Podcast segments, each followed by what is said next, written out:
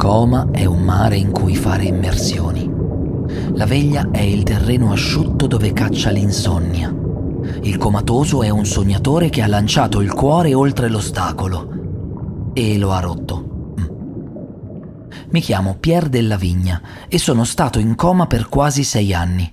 Poi, un bel giorno, come se nulla fosse successo, mi sono svegliato e ho iniziato un lento e faticoso percorso di riabilitazione. Riabilitazione. Mm, sì.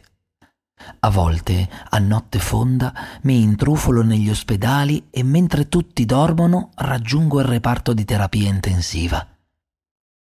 A quel punto scelgo un paziente e gli lascio sul letto un regalo, uno dei miei iPod. Delicatamente infilo le cuffie nelle sue orecchie e schiaccio play. E poi me ne vado, badando bene a non farmi vedere o sentire da nessuno. Eh, sì, eh. Gli iPod contengono delle tracce audio, sono i miei discorsi.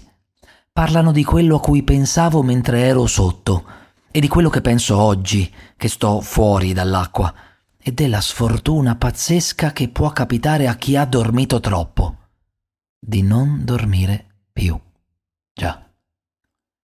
Questo è il mio tentativo malinconicamente spontaneo di riprendere in mano la mia vita, o quantomeno di ricordare com'era prima del coma. Forse non sta procedendo benissimo.